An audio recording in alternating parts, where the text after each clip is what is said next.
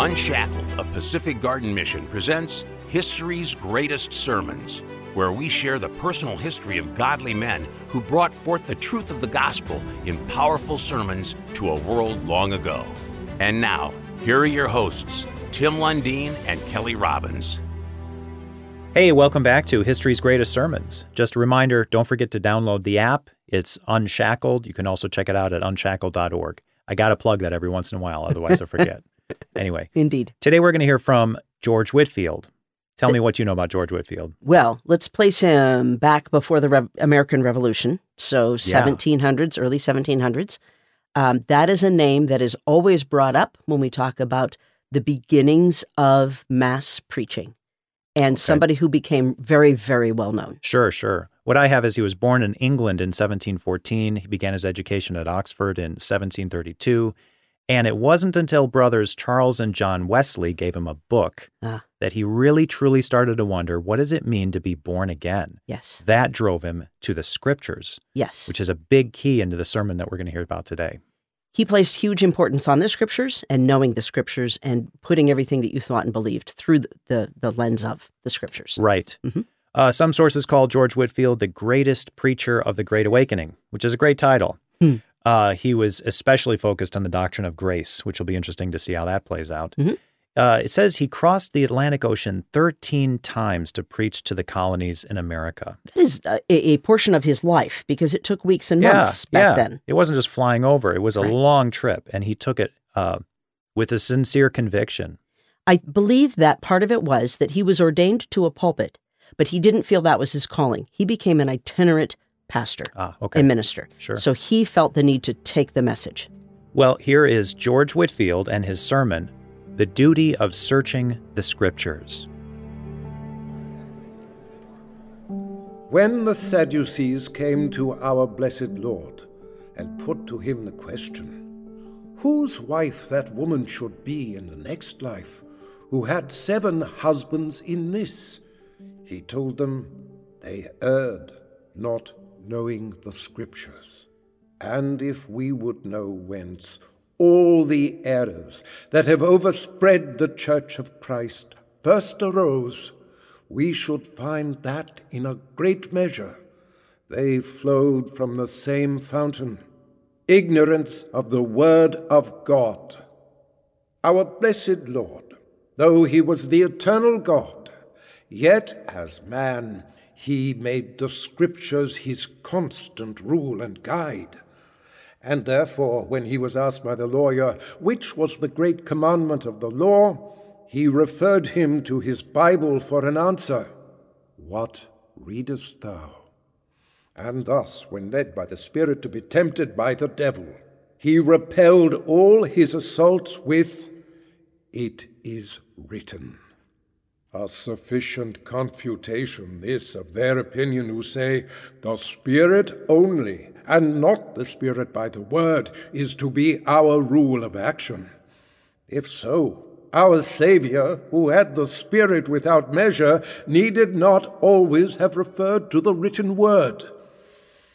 But how few copy after the example of Christ? How many are there who do not regard the Word of God at all, but throw the sacred oracles aside as an antiquated book fit only for illiterate men? Such do greatly err, not knowing what the Scriptures are. I shall, therefore, first show that it is everyone's duty to search them, and secondly, lay down some directions for you to search them with advantage. I am to show that it is every person's duty to search the Scriptures. By the Scriptures, I understand the law and the prophets and those books which have in all ages been accounted canonical and which make up that volume commonly called the Bible. These are emphatically styled the Scriptures, and in one place the Scriptures of truth, as though no other books deserved the name of true writings or Scripture in comparison of them. They are not of any private interpretation, authority, or invention, but holy men of old wrote them as they were moved by the Holy Ghost. The fountain of God's revealing himself thus to mankind was our fall in Adam and the necessity of our new birth in Christ Jesus. And if we search the Scriptures as we ought, we shall find the sum and substance, the Alpha and Omega, the beginning and end of them, is to lead us to a knowledge of these two great truths.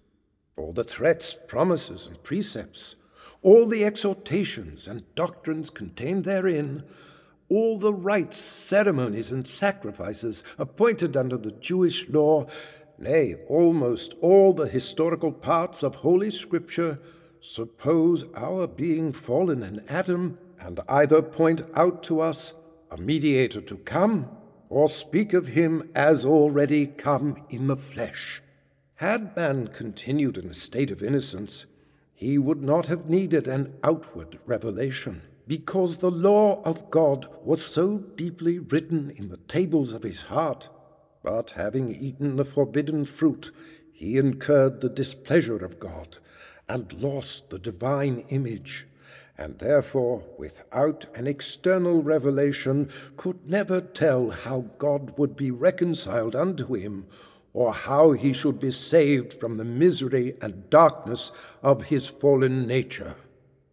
That these truths are so, I need not refer you to any other book than your own hearts.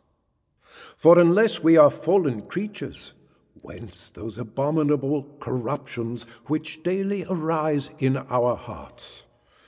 We could not come thus corrupt out of the hands of our Maker, because he, being goodness itself, could make nothing but what is like himself, holy, just, and good.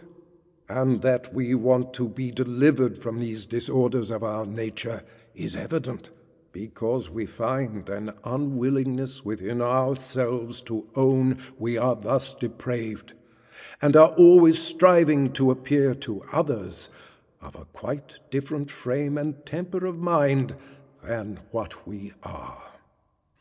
I appeal to the experience of the most learned disputer against divine revelation, whether he does not find in himself that he is naturally proud, angry, revengeful, and full of other passions, contrary to the purity, holiness, and long suffering of God. And is not this a demonstration that some way or other he is fallen from God? And I appeal also whether at the same time he finds these hurtful lusts in his heart, he does not strive to seem amiable, courteous, kind, and affable, and is not this a manifest proof that he is sensible, he is miserable, and wants he knows not how to be redeemed or delivered from it? Here then, God by his word steps in and opens to his view such a scene of divine love and infinite goodness in the Holy Scriptures that none but men of such corrupt and reprobate minds as our modern deists would shut their eyes against it. What does God in his written word do, more or less, than show thee, O man, how thou art fallen into that blindness, darkness, and misery of which thou feelest and complainest? And at the same time, he points out the way to what thou desirest even how thou mayest be redeemed out of it by believing in and copying after the Son of his love. As I told you before, so I tell you again upon these two truths rest all divine revelation, it being given us for no other end but to show our misery and our happiness, our fall and recovery, or in one word, after what manner we died in Adam, and how in Christ we may again be made alive. Hence, then arises the necessity of searching the Scriptures, For since they are nothing else but the grand charter of our salvation, the revelation of a covenant made by God with men in Christ, and a light to guide us into the way of peace, it follows that all are obliged to read and search them because all are equally fallen from God. All equally stand in need of being informed how they must be restored to and again united with Him. I pass on, therefore, in the second place, to lay down some directions how you may search them with advantage. First, have always in view the end for which the Scriptures were written even to show us the way of salvation by Jesus Christ. Such the Scriptures, says our blessed Lord, for they are they that testify of me. Look therefore always for Christ in the Scripture. He is the treasure hid in the field, both of the Old and New Testament. In the Old, you will find him under prophecies, types, sacrifices, and shadows. In the New, manifested in the flesh to become a propitiation for our sins as a priest and as a prophet to reveal the whole will of his heavenly Father. Have Christ then always in view when you are reading the Word of God and this, like the star in the east, will guide you to the Messiah, will serve as a key to everything that is obscure, and unlock to you the wisdom and riches of all the mysteries of the kingdom of God. Secondly, search the Scriptures with an humble, childlike disposition. For whosoever does not read them with this temper, shall in no wise enter into the knowledge of the things contained in them. For God hides the sense of them from those that are wise and prudent in their own eyes, and reveals them only to babes in Christ, who think they know nothing yet as they ought to know, who hunger and thirst after righteousness, and humbly desire to be fed with the sincere milk of the word that they may grow thereby. Fancy yourselves, therefore, when you are searching the Scriptures, especially when you are reading the New Testament, to be with Mary sitting at the feet of the Holy Jesus, and be as willing to learn what God shall teach you as Samuel was when he said, Speak, Lord, for thy servant heareth. Oh, that the unbelievers would pull down every high thought and imagination that exalts itself against the revealed will of God.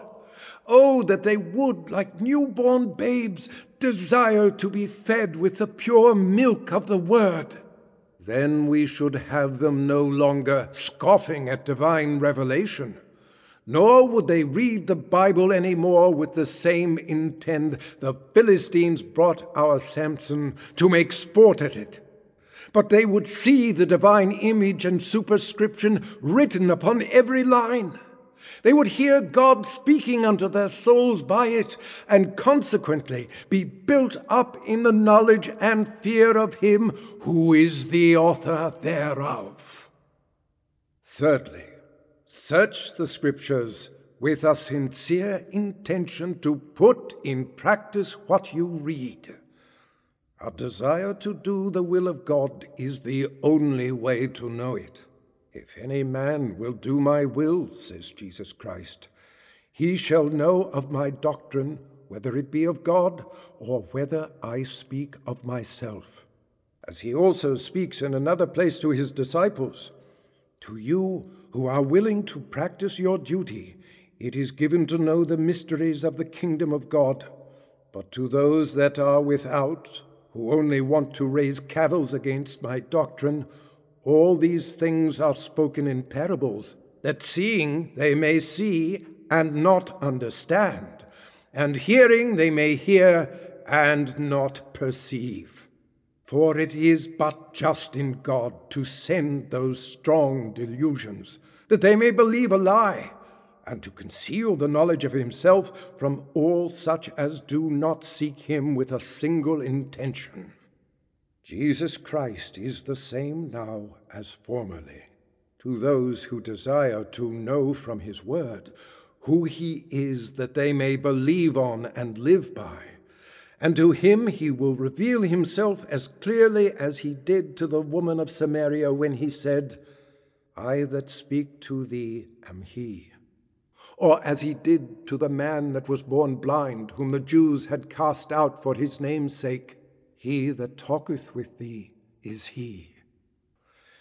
Fourthly, in order to search the Scriptures still more effectually, make an application of everything you read to your own hearts. For whatever was written in the book of God was written for our learning. And what Christ said unto those aforetime we must look upon as spoken to us also. For since the Holy Scriptures are nothing but a revelation from God how fallen man is to be restored by Jesus Christ, all the precepts, threats, and promises belong to us and to our children, as well as to those to whom they were immediately made known. Thus the Apostle, when he tells us that he lived by the faith of the Son of God, adds, Who died and gave himself for me. It is this application of Jesus Christ to our hearts that makes his redemption effectual to each of us. And it is this application of all the doctrinal and historical parts of Scripture, when we are reading them over, that must render them profitable to us, as they were designed for reproof, for correction, for instruction in righteousness, and to make every child of God perfect, thoroughly furnished to every good work. I dare appeal to the experience of every spiritual reader of Holy Writ, whether or not, if he consulted the Word of God in this manner, he was not at all times and at all seasons as plainly directed how to act as though he had consulted the Urim and Thummim which was upon the high priest's breast. For this is the way God now reveals himself to man, not by making new revelations, but by applying general things that are revealed already to every sincere reader's heart. And this, by the way, answers an objection made by those who say, the Word of God is not a perfect rule of action because it cannot direct us how to act or how to determine in particular cases or what place to go to when we are in doubt, and therefore the Spirit and not the Word is to be our rule of action. But this I deny and affirm on the contrary that God at all times, circumstances, and places though never so minute, never so particular, will, if we diligently seek the assistance of His Holy Spirit, apply general things to our hearts, and thereby, to use the words of the Holy Jesus, will lead us into all truth and give us the particular assistance we want. But this leads me to a fifth direction how to search the Scriptures with profit labor to attain that spirit by which they were written. For the natural man discerneth not the words of the Spirit of God, because they are spiritually discerned. The words that Christ hath spoken, they are spirit, and they are life, and can be no more understood as to the true sense and meaning of them by the mere natural man than a person who never had learned a language can understand another speaking in it. The Scriptures, therefore, have not unfitly been compared by some to the cloud which went before the Israelites. They are dark and hard to be understood by the natural man, as the cloud appeared dark to the Egyptians. But they are light, they are life to Christians indeed as that same cloud which seemed dark to Pharaoh and his house appeared bright and altogether glorious to the Israel of God. Indeed, how should it be otherwise? For God, being a spirit, he cannot communicate himself any otherwise than in a spiritual manner to the hearts of men. And consequently, if we are strangers to his spirit, We must continue strangers to his word, because it is altogether like himself spiritual. Labor, therefore, earnestly for to attain this blessed Spirit. Otherwise, your understandings will never be open to understand the Scriptures aright. And remember, prayer is one of the most immediate means to get this Holy Spirit. Therefore, sixthly, let me advise you, before you read the Scriptures, to pray that Christ, according to his promise, would send his Spirit to guide you into all truth. Intersperse short ejaculations whilst you are engaged in reading. Pray over every word and verse if possible. And when you close up the book, most earnestly beseech God that the words which you have read may be inwardly engrafted into your hearts and bring forth in you the fruits of a good life. Do this and you will, with a holy violence, draw down God's Holy Spirit into your hearts. You will experience His gracious influence and feel Him enlightening, quickening, and inflaming your souls by the Word of God. You will then not only read, but mark, learn, and inwardly digest what you read and the word of God will be meat indeed and drink indeed unto your souls. You then will be as Apollos was, powerful in the scriptures. Be scribes, ready instructed to the kingdom of God, and bring out of the good treasures of your heart things from both the Old and New Testament to entertain all you converse with. One direction more, which shall be the last Seventhly, read the scripture constantly. Or, to use our Saviour's expression in the text, search the scriptures, dig in them as for hid treasure. For here is a manifest allusion to those who dig in mines. And our Saviour would thereby teach us that we must take as much pains in constantly reading His Word if we would grow wise thereby as those who dig for gold and silver. The Scriptures contain the deep things of God, and therefore can never be sufficiently searched into by a careless, superficial, cursory way of reading them, but by an industrious, close, and humble application. The psalmist makes it the characteristic of a good man that he meditates on God's law day and night, and this book of the law, says God to Joshua, shall not go out of thy mouth, but thou shalt meditate therein day and night. For then thou shalt make thy way prosperous, and thou shalt have good success. Search therefore the Scriptures not only devoutly, but daily, for in them are the words of eternal life. Wait constantly at wisdom's gate and she will then, and not till then, display and lay open to you her heavenly treasures. You that are rich are without excuse if you do not, and you that are poor ought to take heed and improve that little time you have. For by the Scriptures you are to be acquitted, and by the Scriptures you are to be condemned at the last day. But perhaps you have no taste for this despised book. Perhaps plays, romances, and books of polite entertainment suit your taste better. If this be your case, give me leave to tell you your taste is vitiated, that unless corrected by the Spirit and Word of God, you shall never enter into his heavenly kingdom. For unless you delight in God here, how will you be made meet to dwell with him hereafter? Is it a sin, then, you will say, to read useless, impertinent books? I answer, yes, and that for the same reason as it is a sin to indulge in useless conversation, because both immediately tend to grieve and quench that spirit by which alone we can be sealed to the day of redemption. You may reply, How shall we know this?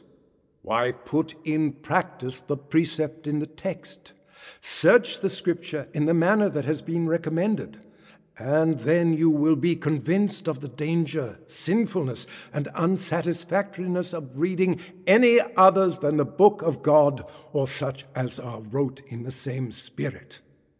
You will then say, When I was a child and ignorance of the excellency of the Word of God, I read what the world calls harmless books, as other children in knowledge though old in years, have done, and still do. But now I have tasted the good word of life, and am come to a more perfect knowledge of Christ Jesus my Lord. I put away these childish, trifling things, and am determined to read no other books but what lead me to a knowledge of myself and of Christ Jesus. Search therefore the Scriptures, my dear brethren Taste and see how good the Word of God is.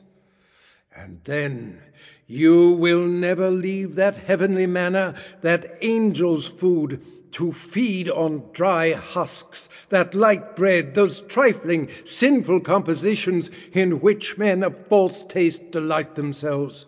No, you will then disdain such poor entertainment and blush that yourselves once were fond of it.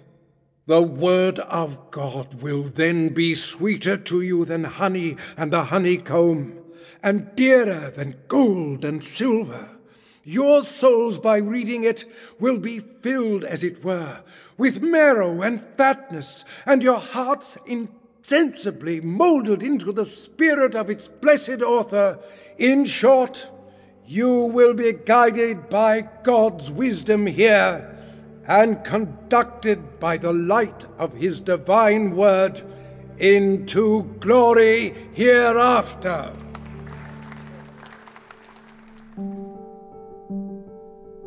That was George Whitfield and his sermon, The Duty of Searching the Scriptures, portrayed by Jim McCanns. That was a rather thick oratory. Yes.